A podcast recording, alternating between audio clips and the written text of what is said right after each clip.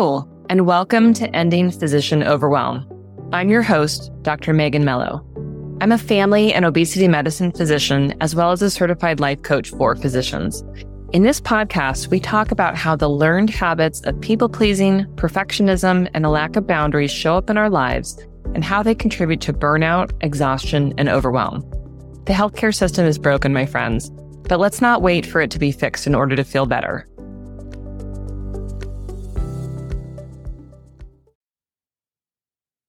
Okay. Well, hello there, healthcare humans.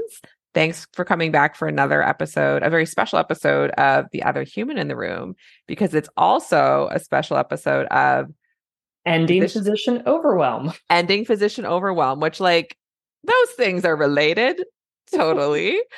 so we thought we'd introduce ourselves as two physician coaches who have podcasts and then kind of just have a conversation. So, um, Megan, do you want to go first?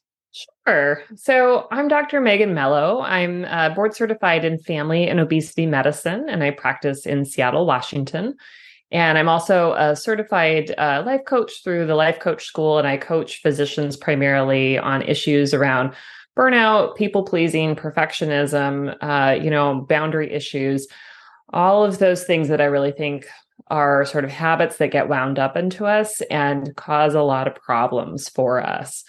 Um, I also am a certified Daring Way facilitator. And so I lead people through the work of Brene Brown, which has been just very impactful for me. Uh, really sort of getting into vulnerability and shame and shame resilience and you know some of those some of those fun issues and uh, in my personal life i live in seattle washington with my husband and my two sons and let's that. hear about you yes hi i'm Dr. Joan Chan. I um, also practice family medicine up in Guelph, Ontario, Canada. Um, and I am also, I call myself a restorative medical educator and coach. I, cause I really like both the education piece and like teaching as well as the coaching. And probably the best coaching is teaching and the best teaching is coaching. So it's a bit of like a combo. um, and the thing I say is that I help humans in healthcare to try and make their experience of healthcare feel more human. Because the thing that I have learned the most from this world of coaching, also certified at Life Coach School, and and also done some other certifications, and really the process of like coming home to yourself as a human being, and in the process recognizing how dehumanized we have been.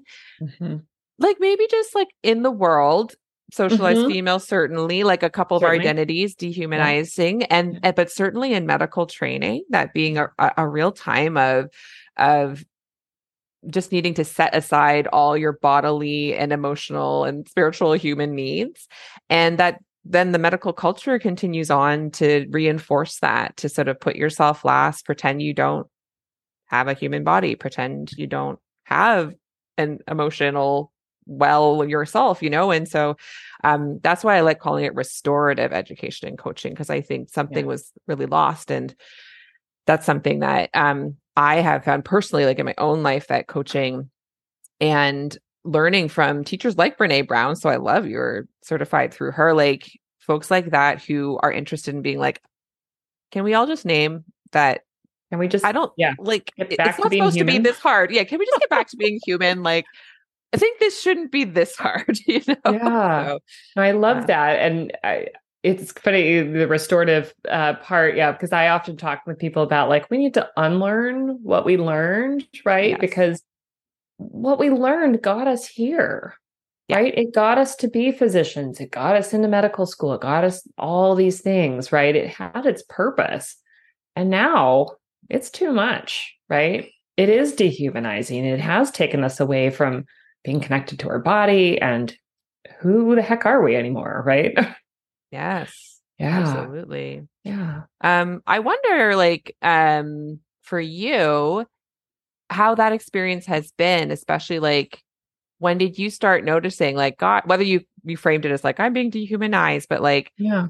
How's it been being a human in healthcare these past few years? You know, and what brought you to the coaching world? Yeah. Um I mean, I, it's been an off and on struggle for me, uh, really since pretty early in my attending career. You know, I felt you know, during residency, it's like, yeah, just bring it on. I'll just pile as much stuff as I can on here. Right. And um, got out into the quote unquote real world as an attending and was just like, oh my gosh, there's just too much stuff. There's too much pressure. There's too much, it's too much work all the time. Um, and I didn't really know how to cope with it. And so, you know, some up and down experiences with burnout, quite frankly. And, you know, had a couple of kids, you know, early on. I started teaching in a residency program. And I was doing sort of literature searches on physician well-being and physician resilience and wellness and you know trying to really figure out like how can i make this better because this feels really hard yeah and kind of all the all the people i turned to who frankly were mostly men um you know were kind of like i don't know this is just this is just kind of how it was um and a lot of the women that i saw were really burned out really struggling um but wouldn't always talk about really any of it. Um, and you know, you get to start thinking like, am I broken? Is there something wrong with me that I don't like this? That I don't think it's okay? Um, but each time I'd kind of crank myself up harder and be like, you just need to work harder. You just need to just, you know, forget those human parts even more if, if that's possible, right? Um, you know, and sort of again sort of went through periods of this and um in starting about 2019 like really started to be so crispy that my attitude was starting to be a problem and i was starting to get called out on it like great patient interactions but um i had nothing left in the tank for staff that i worked with um you know i was really upset and cranky at meetings and complaining a lot you know, and unfortunately, the response to that was just to sort of be in trouble, right? Mm-hmm. To be sort of labeled a difficult person. Mm-hmm. Um, at one point in 2020, uh, good, I don't know, five or six months into the pandemic, yeah, I got sat down with HR, uh, and they they were like, "You really need to fix your attitude problem," and and they should, they, you know, put a pretty picture. I literally said, "Put a pretty picture on your desk."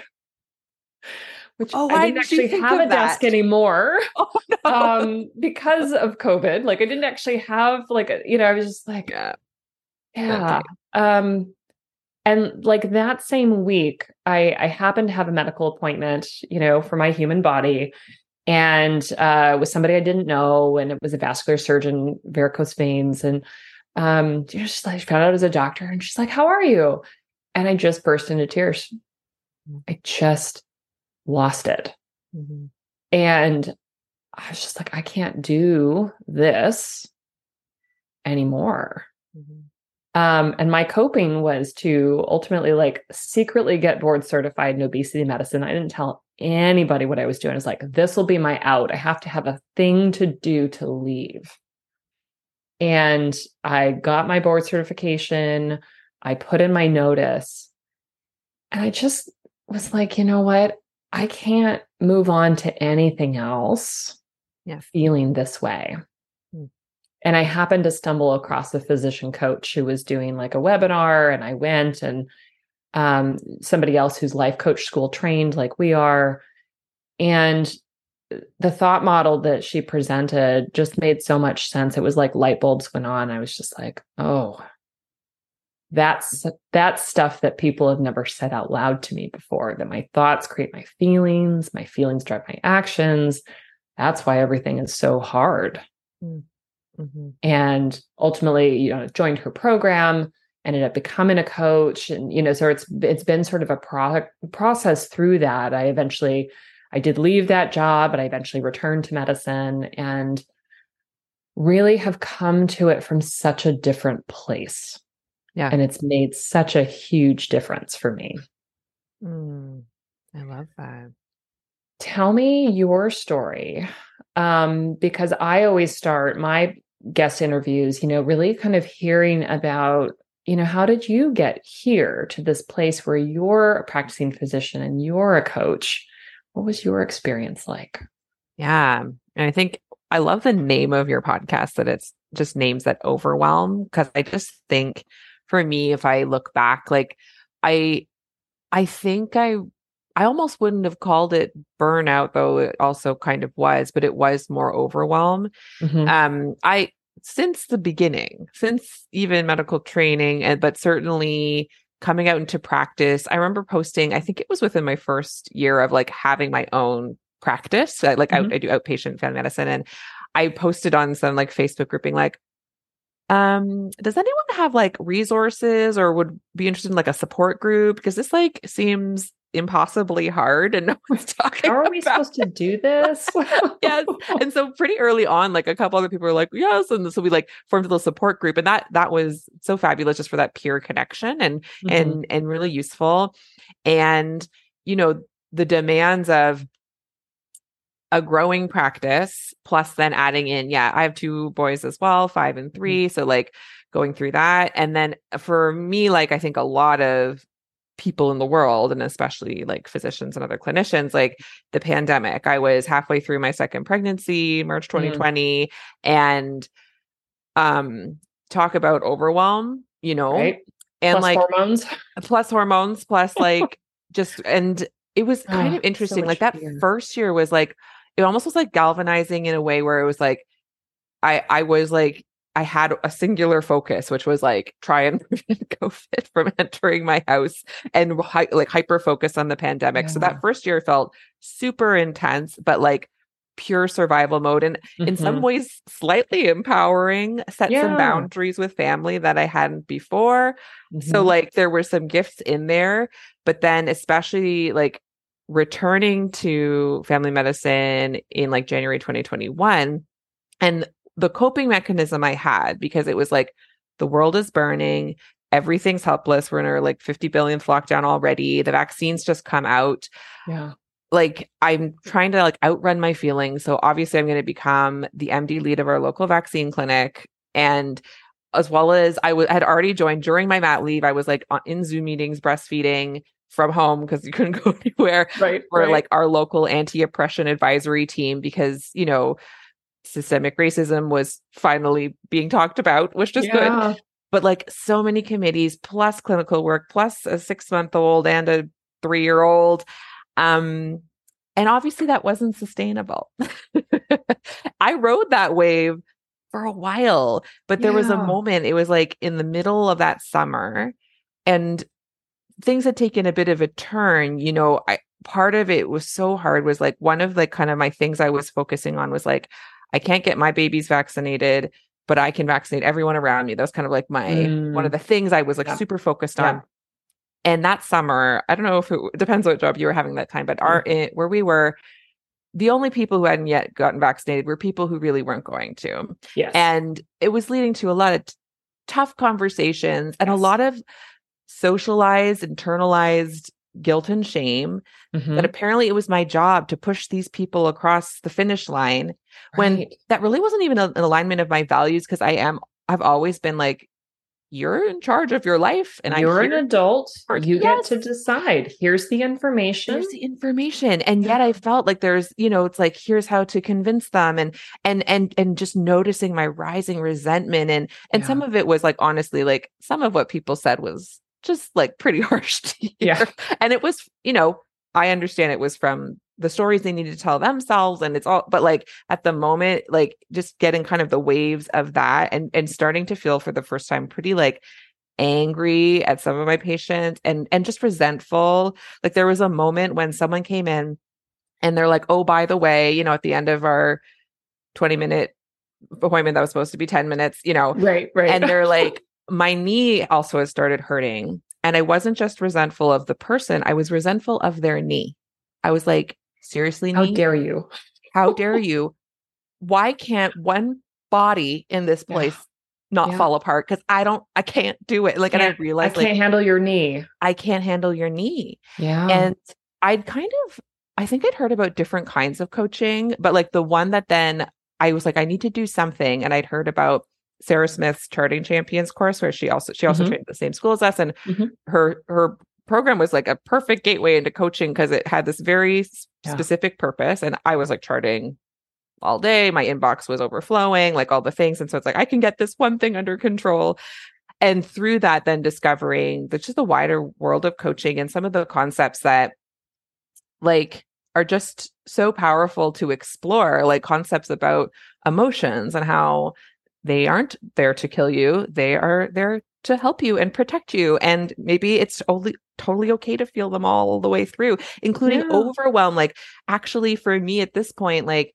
when i think of overwhelm really it's often because my body is is firing multiple emotions at once and mm-hmm. that's actually all that's happening and that's maybe i don't want to minimize it because it feels terrible when you're in it but yeah. like actually then if you're unafraid of addressing those emotions one at a time it's okay. Eh, you haven't fixed the world but that yeah. actually the world's gonna be the world. That's like right. the thing i've learned through coaching is the world i i didn't make no illusions. I'm not not one of the i'm not like everything's actually fine. Like things are not fine things pretty not fine. clearly objectively.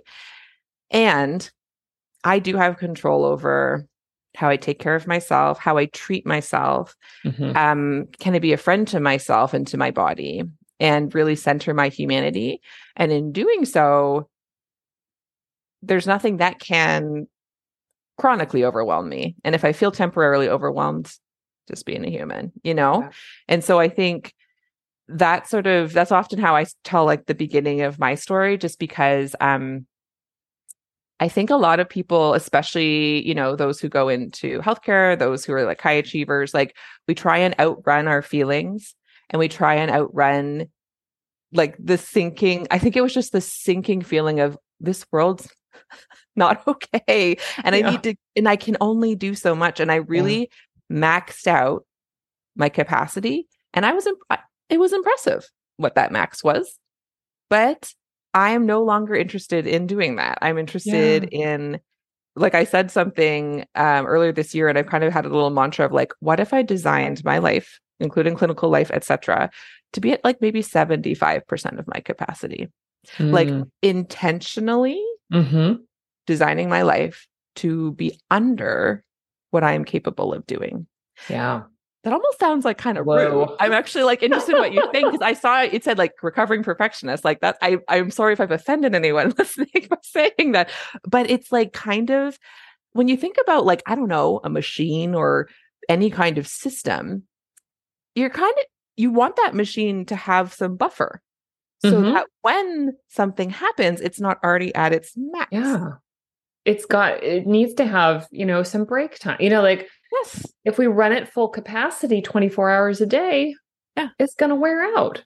Going to wear out. It's not even, yeah. it's not actually designed for that. And even if it was designed for it, where there was no, say this was like a machine and there was no resistance and no whatever, yeah. Then something, what happens when the next thing comes and you, right. you're already at your capacity because the next right. thing's always going to come. It's always going to leave yeah. space. And so that's felt like honestly at times these past few years, like uh, sort of practically speaking, like maybe cutting back on hours, saying only taking on so much in a certain mm-hmm. clinical encounter, offering patients opportunities to take um, control of their own care in ways, you know, that yeah. have, I think, been empowering for them and for me. And sometimes I'm like, this feels illegal. Like it feels like I feel like one of my sort of it feels thoughts, naughty, doesn't it? Right? It's like, like I, I think I'm going to get in trouble because I yeah. only wrote so many lines in my my note and I didn't write every single thing or whatever, right? Like you think you're going to get in trouble. Yeah. yeah.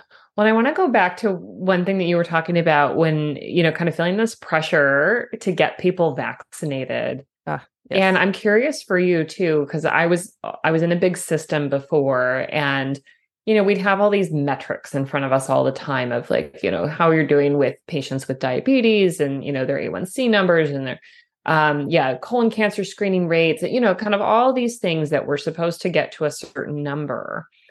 And I remember, especially early on in training and, you know, and persisted, yeah, of having that pressure of like, oh, it's my job to convince these people yeah. and somehow manipulate them into, frankly, you know, kind of yes. believing that they need to do things a certain way, into always taking their medications or at least always picking them up as though they're taking their medications so the metrics work or you know oh.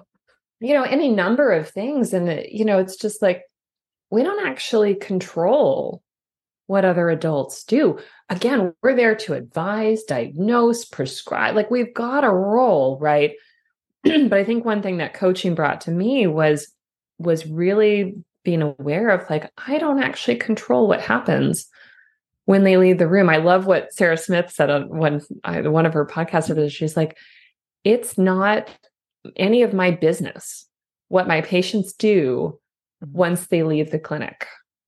Yes. Right. It's not my business whether they're taking their medications or whether they're doing this or that because I don't hold that, right? Like I I'm not responsible for that. But our systems absolutely benefit from us continuing to believe that we should be able to manage those things and that and that we can. Yes. Right. And and like the end of that is they think they're benefiting and probably in the short term whatever metrics they think are important they are mm-hmm. but i think if you look at how people are either quiet quitting or just full on quitting right i don't think it's working out so well for these right. folks yeah Maybe i that's where like i had this moment where i had to kind of like go through a grief process because it didn't have like when the pandemic happened and it's like everything blew out sideways. Yeah. One thing I was like, maybe we'll actually say, look, we can change things. Look, the old ways are like literally gone. Yeah. So how do we want to move forward? Look, how do we want to rebuild this? Yes. Yeah. And then um, I'm I'm hopeful some places they did really look and say, gosh, all we have is each other what if we actually do this together and i i cert i you know what i do feel like in my clinic my little corner of the healthcare system which is the system i have the most direct influence over you know me and five other docs and you know doing our own thing mm-hmm.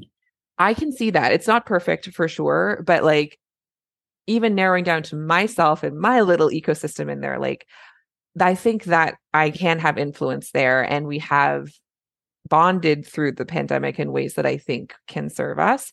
Mm-hmm. But when you look at the system as, as a whole, like, um, not everyone learned that lesson, mm-hmm. sadly. Mm-hmm. And the whole notion that, like, if someone's A1C, for example, like, I I think we just have to zoom all the way out at like what are we even doing um with things like targets and things mm-hmm. like and especially in any kind of way individualizing so that when, so that we're viewing them like a report card so that a physician would say i'm failing because only blah blah percent of my patients have a1cs like do like that is speaking of even equity thinking mm-hmm. about the populations whether it's ethnicity or socioeconomic status who are because of no fault of their own yeah. but either genetics and also environment are going yeah. to just naturally mean they are much higher risk of much higher A1Cs. Why what who's this helping? How is this not going to end up being punitive or people starting right. to prune their panel? I don't even know what happens when people feel that pressure, right? And like, is any of that medicine? Is any of that caring for people? Yeah. Oh, yeah. It's heartbreaking. And, and it's it's not only dehumanizing to us, right? Of trying to make us believe that we're responsible for that. But it's also reducing our patients to numbers. And not to say, right? I don't think either you or I would say, well, we don't want our patients to have, you know, good blood sugar control or, yeah. you know, a, a healthy blood pressure, right? Because of course we do. Yeah. But at what cost, right? And with yes. with what resources are we providing them? Yes. Right?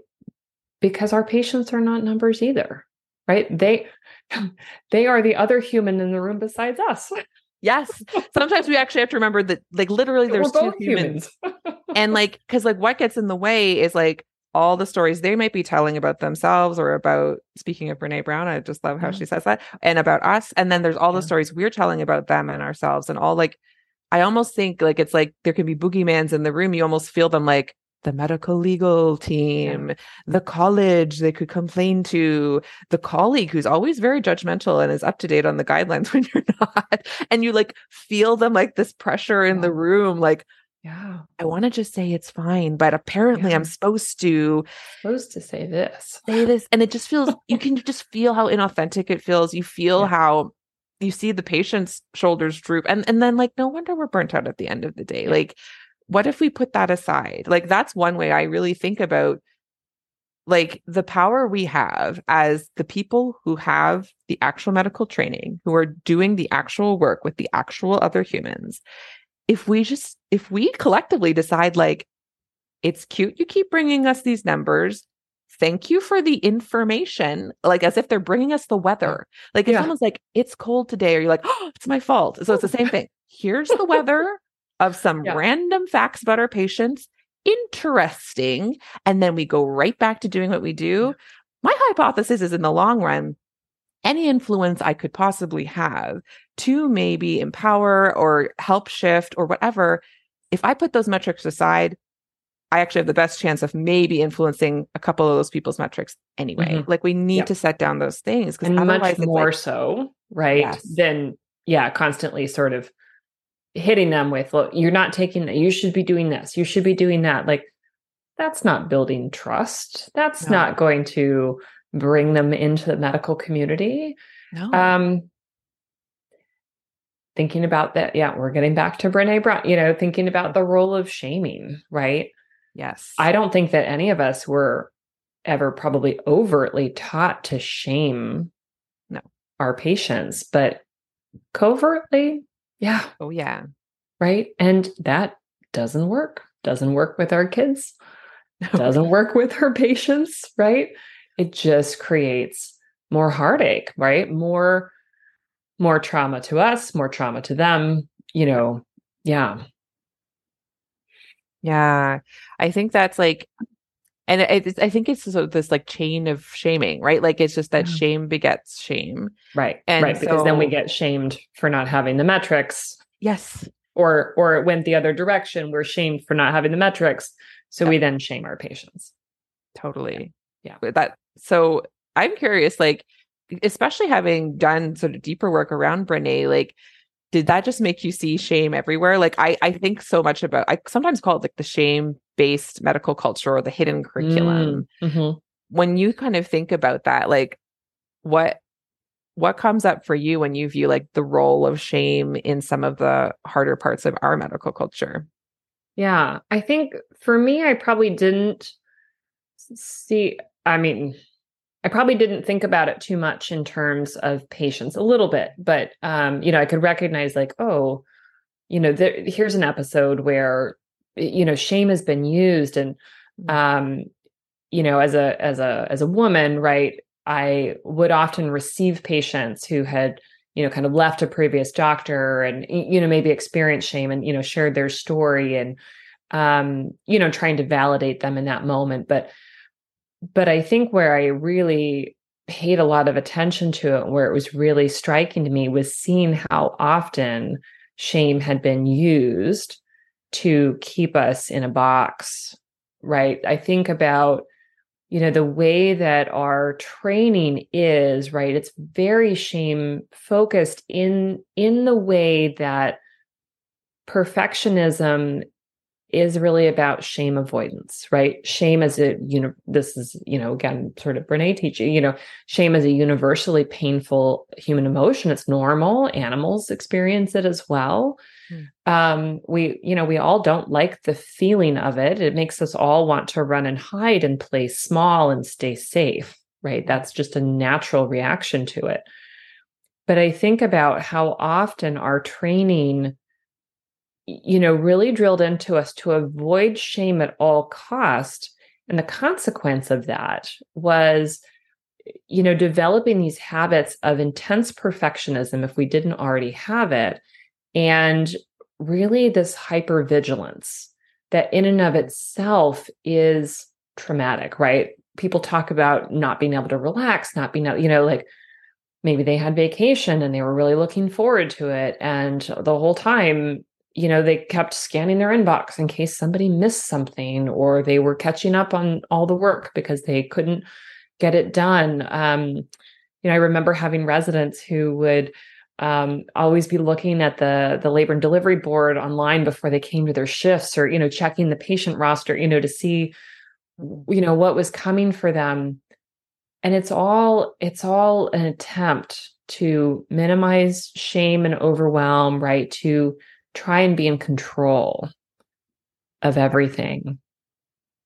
and it's caused so much harm to us. And we we got so good at doing it to ourselves. That's that's the really great part, if you will, air quotes here.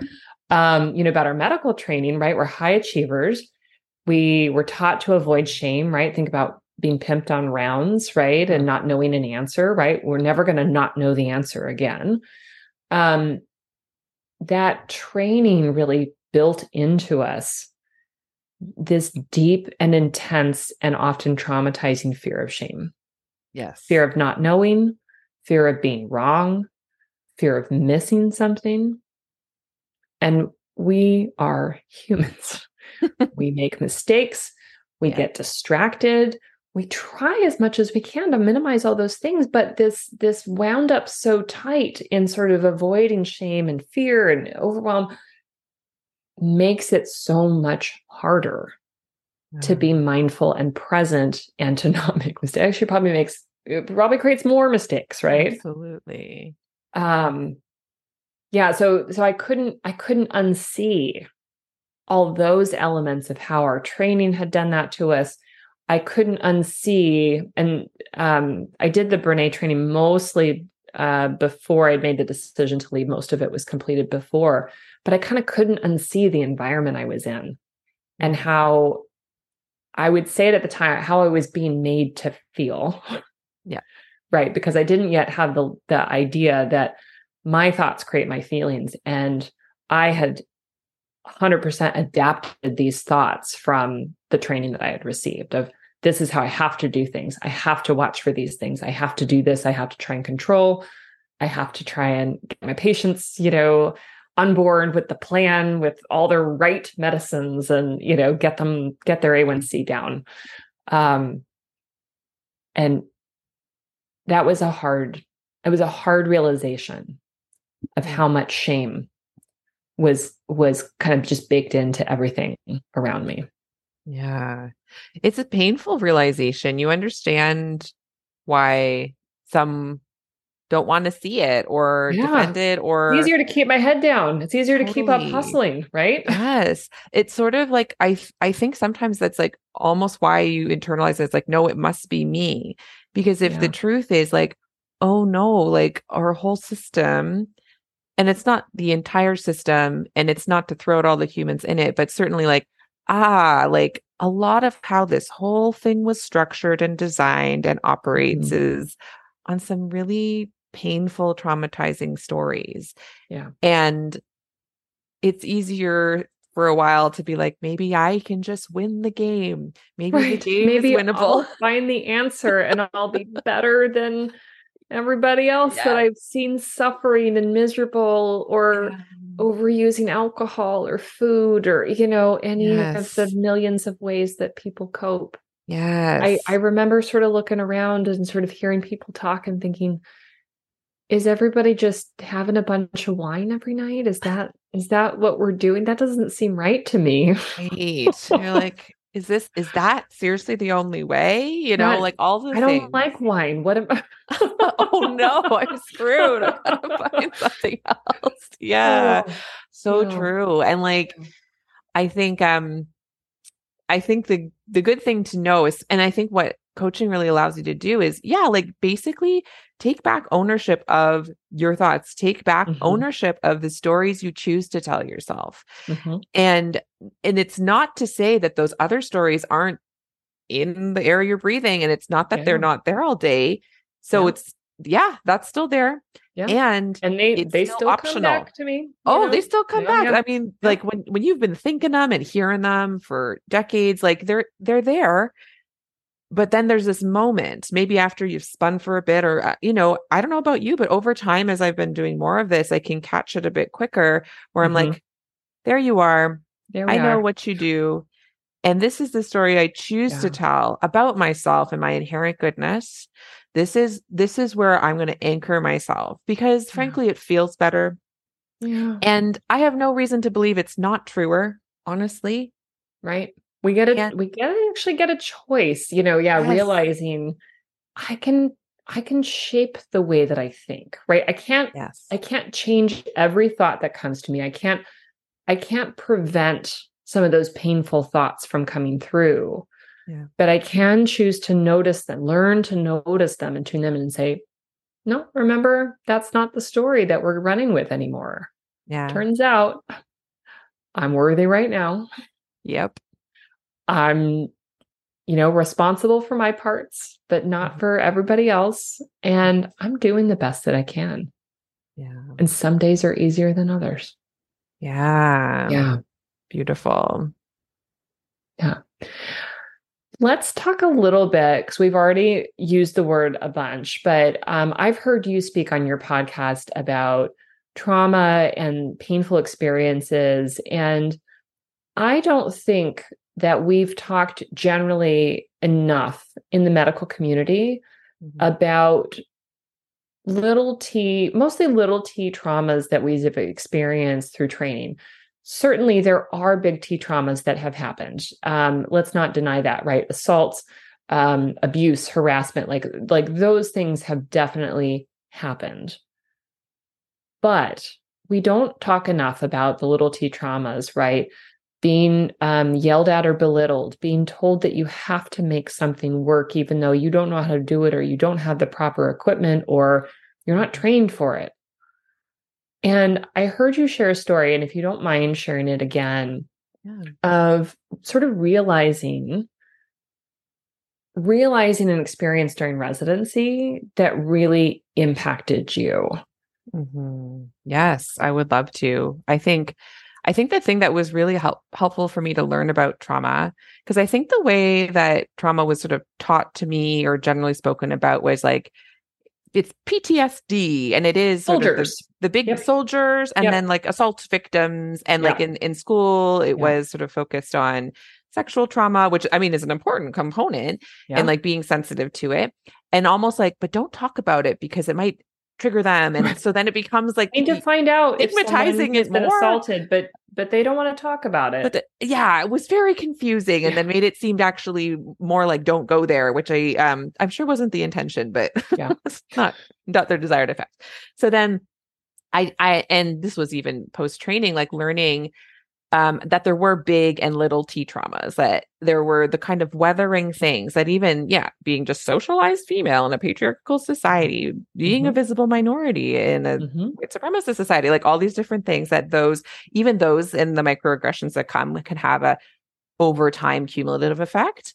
And I, I have a hypothesis that at least many of us who went through medical training would describe just the the experience of going through that time and sort of the shame devices that are used and exploited that that ends up being its own weathering of, and that's the dehumanization in a way is saying traumatized traumatizing right Yeah. um and the the the thing that helped even crystallize it further is like that if if something lives in you as a trauma like because the notion is if you have something in your body and you're overreact overreacting i'm putting that Mhm. in quotes to some current event that seems benign Yeah. you know it's likely because it's reminding you of a past event and so what decides to live in your body and does your nervous system get overprotective of Mhm. it's times where something alarming or hurtful happened to you. And then in the aftermath, you are left feeling helpless. So, like Mhm. out of control Mhm. and alone. So, disconnected. Yeah. And man, helpless and alone describes Yeah. a lot of what I felt on those words, especially I would say in clerkship as a medical student. And the story that I'd shared, um, I was sharing it in the like framing around people pleasing, which is a concept that I really resonated with when I first heard. And then digging into it further, thinking about how often what we call people pleasing is actually a trauma response. Um, there's um, you know, like the classical trauma responses of like fight, flight, freeze. But there's this fourth one, fawn, F A W N, which is like, and this is again, animals, like mm-hmm. everyone actually can use this as a safety mechanism in their nervous system of if they're presented with a threat and you think you can't take them in a fight, you're not fast enough to run away from them. Playing dead doesn't seem like a good idea. Instead, you kind of go, nice kitty, nice kitty. Or you know, you you say you say soothing, Yeah. pleasant things that you think the predator needs to You're hear. not rocking the boat, right I am here to please you so that I survive. And really connecting that, it it made me look back on this event in my medical training in a whole new way because um uh, the short version of it is I was in a setting with an older male preceptor in like um at the start of like it was going to be like a cardiac surgery, like a long surgery. I had already had some experiences with this preceptor where he had sort of outright said to me he didn't think I was a very good learner.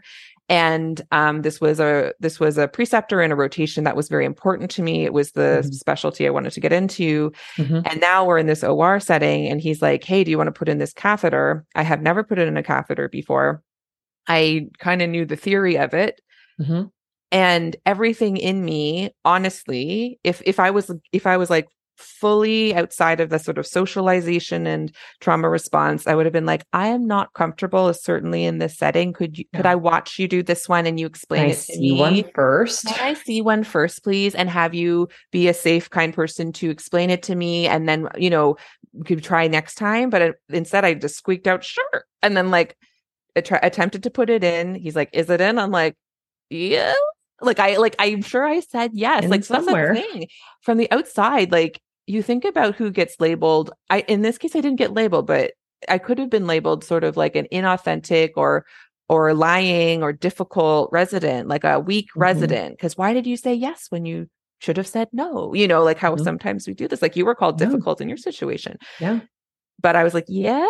And then, you know, inflated the balloon and accidentally tripped the guy. like he it inflated in his prostate, blood came out. It was not good. Yeah. He Yeah. I the the urologist was like, he may never pee on his own again. It was so and like and and that as well, right? So no one in the room then was stayed with me. I, I remember the the only female in the room gave me a quick pat and like, it's okay. Anyways, moving on. And like I was frozen. I I then had to stand through the surgery Then you have to stay in the room.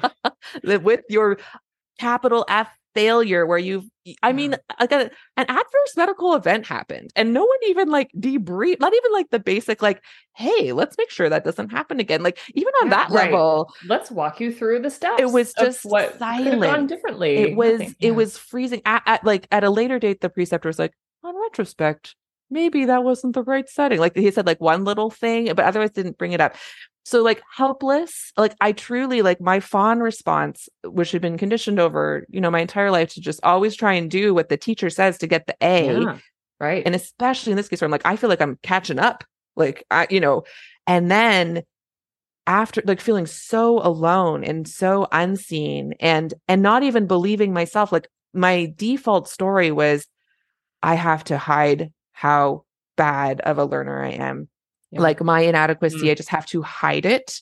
I'm going to ask less questions. I'm going to do a better job at trying to read these people to get what i need to do. I'm not going to try catheters again. I i honestly think maybe i did one other catheter. I somehow escaped like i yeah, and you're like, I'm and I don't do them. good. To be clear, I don't use them in my work now. But like, say I needed to at some point, Yeah. like I'd, I'd be like, someone needs to actually train me on this. Yeah, I'm gonna actually. It didn't make me want to learn it at all. Like it was like Yeah. I'm going to pretend like I pretended so much when I was supposed to be there to learn. I was supposed to be. I was supposed to be bad at everything. I was a learner. And none of that as a baseline was there and then after I was bad at something if you will, like I Mhm. I did an inadequate job at this thing. There was no even if the emotional support would have been cool, but even like the learning moment, like it was like so left alone and therefore just deep deep shame and internalizing that. Versus now i do look back on it and i have so much much more empathy for that girl in that room and Mhm. totally understand why it went the way it went. I even have expanded and have more understanding at least of likely well that preceptor in the same system like i had i used to have an anger story against him but it's not Yeah. serving me so i don't you know Yeah. um and really just like it's more like look at this whole thing we're calling education right. and and the opportunities we're we're missing for learning like if people are not sure about if we should stay human let's at least be effective teachers and Yeah. that was not a, a strong teachable moment for anyone yeah. and so like that's like what I think that's why some of the ways I frame things and I've given presentations on like trauma informed education. Mm-hmm. The thing that I've learned the most is like our brains are built to learn. Our our brains we and then like whether our IQs are high or not like we as humans are designed to learn. We are we can be curious and we can be endlessly capable of learning new skills when our nervous systems feel safe and supported to do so. Yeah. And so what if the greatest gift you can give yourself is like both the mindsets and the environment and the supports to feel safe and secure so that you can learn because we are learning and make it messing up and learning every day on this dang job forever. Absolutely. All the time. and then especially the thing I have found that's so beautiful is being in this place where it's like I feel safe with myself. I know how to ground myself and and be with myself through hard emotions that I can now that extend that out. So with my patients, they I don't feel like they I don't not perfectionistic with them. They don't have to perform well for me. Yep.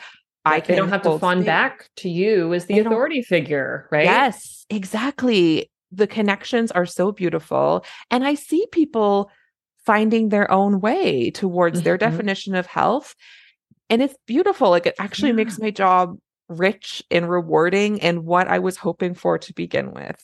So the yeah the journey's been rocky there will i'm sure be much more discovery um you know uh, even like of the impacts of trauma and stuff but yeah. the other thing that i do is i do teach medical learners and mm-hmm. i do try and name explicitly some of this stuff and talk about mm-hmm. trauma informed and i try and be just the safest most supportive preceptor I can be because that's mm-hmm. I want to break the cycle. I don't want someone in my presence to feel any kind of way like I felt in that operating room because I don't think every anyone should have to.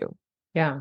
And and of course to do that like really in the long term, right? You have to be taking good care of yourself so that yes. you have the resilience and the bandwidth to be able to be a safe place. Yes. Right? Because of course part of his story may have been that he mm-hmm. was so burned out, you know, and he was overwhelmed and he was experiencing a lot of things.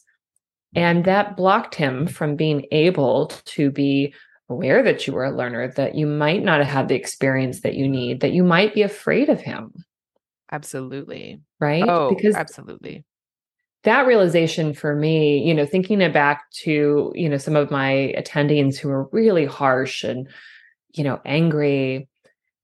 As you mentioned before, like I've let go of my anger stories about them and and and my former workplace to a large extent because I've been able to see it through this different lens. And I think you'd agree. It sounds like that that part of this benefit of the painful work that we've done to get to this place and you know learning our emotions and all is that we can let go of those anger stories because we give ourselves permission to feel safe now, to be able to understand that our feelings are not dangerous.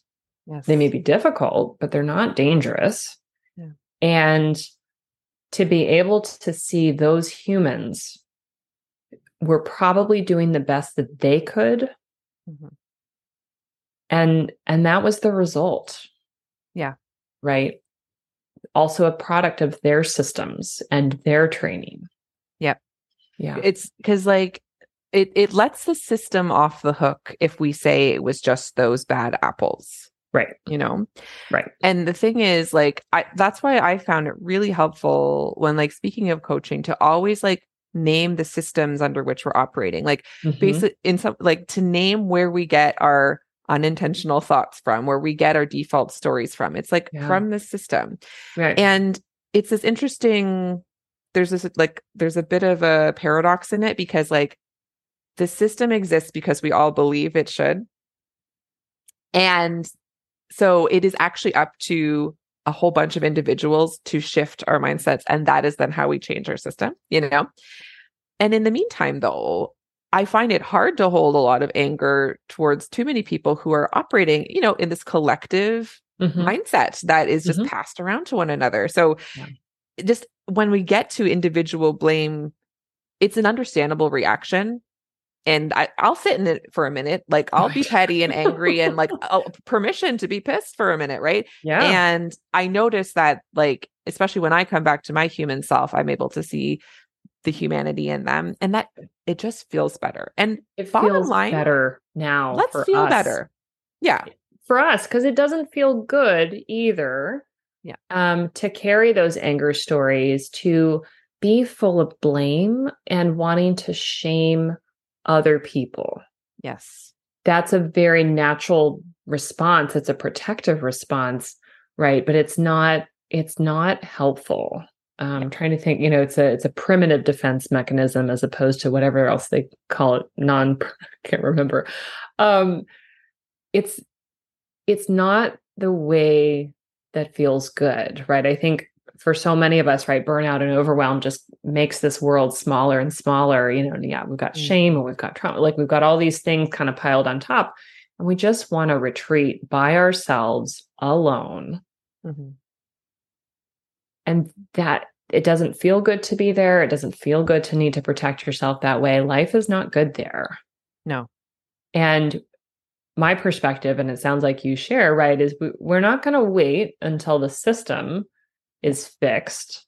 We're not going to let everybody off the hook as though they have no responsibility, but we're really helping people to realize how much control they have, that their feelings are safe, that, you know, they can be a human, right? They can reconnect with those parts of themselves and life feels much better there, yes, right? And we can be human again we can. in the room, Yes. in any and, room. And really like and truly then as we feel better. And I I I like that speaking of metrics. That's a core one if not it's not the only one I suppose but it's it's a big one of like is this plan or is this way of being making me feel better? Am I able to Mm. feel like feel Mhm. and feel better not like maybe just like superficially like distract me from sadness but like feel better as in feel all of my feelings Mhm. but feel Right. connected to myself at home with myself which ultimately just l- also means literally i feel like more pleasure i feel more satisfaction i have more capacity for joy because i am staying with myself when i am there I am changing the system because, like I said, I'm at least Right. changing my local ecosystem, my patients that I interact with, my staff that I mm-hmm. interact with, that has ripple effects. And I then also have the bandwidth to say, do what I've noticed absolutely is like some of my work in the world sounds like for you, like the coaching stuff is like holding space for others to find their way back to themselves and reconnect mm-hmm. with themselves. Yeah. That is another way that I think we both are shifting and changing the system in like in- in genuine, tangible ways. Yeah. And if enough of us do it, then there's not anyone left for them to bully anyway. then we can all be like literally all be like, cool on the A1C. I'm gonna go Yeah. back and Yeah. work at 75% of my capacity. Oh, you say Yep. I have to work more than that? Interesting. And like it's not that I have no levers, but like frankly, say like all clinicians were like, we're all only gonna work 75% of our capacities. Yeah. Figure it out. Like Right. they You would have to. It's not a surprise that patients walk into the clinic. Sometimes it's not a surprise Yes. that patients call the clinic every day or there's heart attack, you know, any, any of the things. Like, it's not a surprise. No. Why do we treat it like a surprise? Yeah. Let's be smarter. That, yeah. Let's be smarter. I love be that. smarter about how this how this rolls. Oh, Totally. yes. oh, um, this has been a really lovely conversation. I feel like we can probably keep going for a long time, but we I'm should sure we can. probably not. Um, I usually wrap up my show by asking someone who, you know, is experiencing some of what we've talked about today, you know, who feels really like they're struggling, like what what would you want them to hear right now? If you think about, you know, kind of you being in a tough place, Yeah. what do you wish somebody would have said to you? I think like one thing is everything that you're feeling makes total sense. Mhm. You make sense as a person and you are not the problem. Yes, you have great capacity to change your life and do amazing things. And that's beautiful. But even just like right now in this moment, like, yeah, you are not the problem. You are not the problem. We're not broken. No, I think that's like, I have so many people and like they're like, oh, I have imposter syndrome, I have perfectionism, and like there's all these different ways of saying I'm broken, I'm the problem. And now I've got to fix my perfectionism. Right. Like it's right. Of, you know now what I mean? Cure. Yeah, and it's like no, like those are the the scars and marks of this world that doesn't want you to be your authentic human self. Yes. You you can come back home to yourself and it is so not your fault. It's not your fault that you are where you are and you have the power to change. It's like those two things at the yeah. same time. Yeah, it is the consequence of the training just like the debt and uh oh that's so you know, yes. just just like any number of other costs associated with doing this work. Yeah. Yeah, absolutely. And that actually plays well off of like my last question I usually ask is like, what is keeping you human in healthcare now? So, yeah, like what have you been noticing, both keeping you human through coaching and in your work in healthcare? Yeah. I mean, I think part of it has been letting go of this notion that I control mm. things um, and reminding myself um, sometimes better than others you know that i'm i'm not responsible for many of the most of the things that occur with my patients. And i'm also not responsible for most of the things that happen to them in their experiences in healthcare. What i can be is a human and i'm better when i am a human in the room having a human connection with someone, um, listening to their story, and helping to figure out what do we need to do or you know what validation does this person need or what are they afraid of to try and figure out some kind of plan. And that feels so much better um, I don't know if you've experienced this. I feel like I've got, you know, kind of a, a big handful of patients with, you know, kind of unexplained situations like long COVID, you know, like yes. everyone's got POTS and long COVID and, you know, all these, all these kind of, you know, unexplained physical symptoms and mental symptoms. And sometimes, you know, after we've done tests and we've done things, you know, just having those human moments and sitting with them and acknowledging that what they're experiencing is real, that it sucks, that I can't explain it, that it's really hard to have an ununderstood medical condition that we don't have a great label for. Yeah. And that there might not be other medical things that will help them. Mm. And when I come to those conversations as a human, I feel better. They feel better. Yeah. Right. And and we're just we're just people hmm. listening to each other you know supporting each other um trying to move through this world you know hopefully with with some grace and some self-kindness and compassion and that's really satisfying. Whereas before it was all about i have to fix everything. Yep. I have to fix this medical thing. I have to fix the consultant who was rude to you i have to mm-hmm. you know the lab slip that got left behind you know the appointment that would i have to fix that you have chest pain and you're coming into the clinic when you should be in the emergency room right? yep right i felt like i owned all of that mm. and i'm you know having to realize right i'm not a bad doctor yeah. for putting down those responsibilities and meeting the situation where I am and where they are. Mm-hmm. But the chest pain in the clinic always gets me. It's like you're not supposed to be oh, here. No. Why are you here, man? Tell you what, we're gonna go to the emergency room. uh, some ways it's the easiest decision you'll make all day, though. You're like, well, sometimes, yeah. Like, great news. How sick are you? Oh, pretty sick. Yeah, yeah. I actually have I actually have an answer for you, and it's leave this place. It's not here. Yeah, yeah, totally. I love that. Thank you so much. Um, oh, and then I guess like we'll share. So obviously, um, you can say the name of your podcast again, but then beyond that, like if folks are interested in working with you or learning more from you, where would they find your yeah, stuff on the internet? Yeah. Um, so my podcast is Ending Physician Overwhelm, and some of our listeners will be listening to it on my side, and then we'll send them to yours as well. Um, my uh, coaching practice is called Healthier for Good. And so it's www.healthierforgood.com. Um, and you can find out more about one on one coaching. And then I also run a program for women physicians based on Brene Brown's work. And that program runs every, um, it's about a three month program. And uh, we start up again September 10th. And so I'm excited to get going again. Um, and tell my listeners um, where they can find you and listen to your podcast and find out more about working with you. Yes. Well, um, yes, the name of my podcast is The Other Human in the Room. Um, and that's you, clinician. You're the other human in the room.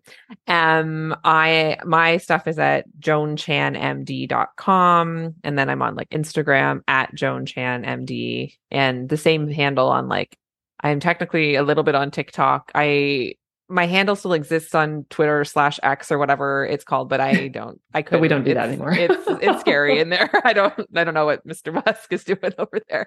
So, but the main the main place I hang out really is Instagram. If you want to watch last read from me, um, yeah. And so I do one on one coaching as well as I've just started my first group program that's focused on connection called Interconnected, and it's um folks in healthcare who want to practice connection with each other, with our, ourselves, with patients, and in community. So that's what I've got going on.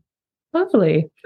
Well, um, I'm so glad that we got a chance to sit and talk, and now we can be um, we can be internet friends uh, for real. Yes, such a weird world. That that is one good thing about the pandemic is I've never met so many people virtually, and yes, become friends. Like it's awesome. So, um, thank you again for making the time. And uh, I'm so excited for both of our listeners to hear the conversation and get a chance to learn a little bit more about kind of where we see things now, right, from our perspective, because life feels better here. Yes. Right. And even if people aren't doing the work that we're doing coaching others, they can benefit and see that when we do this difficult work, right, when we kind of pick our head up out of the sand, right, and no longer kind of, you know, actively self protecting, that we can feel better. We can feel better and we can feel our emotions better and eventually let go of some of the anger stories, right? Yeah. And blame. Amen. I think that's what both our missions are all about. And I love what you're doing because this is how we do it. This is how we change the system. So yeah. it was such a pleasure yeah. to talk to you. Yeah. Oh. Well, that's our show for today. Thank you as always for listening. To learn more about my coaching programs, head to www.healthierforgood.com. And if you love this podcast, Please drop us a review on iTunes or support the show by clicking the link in the show notes. Until next time, take care.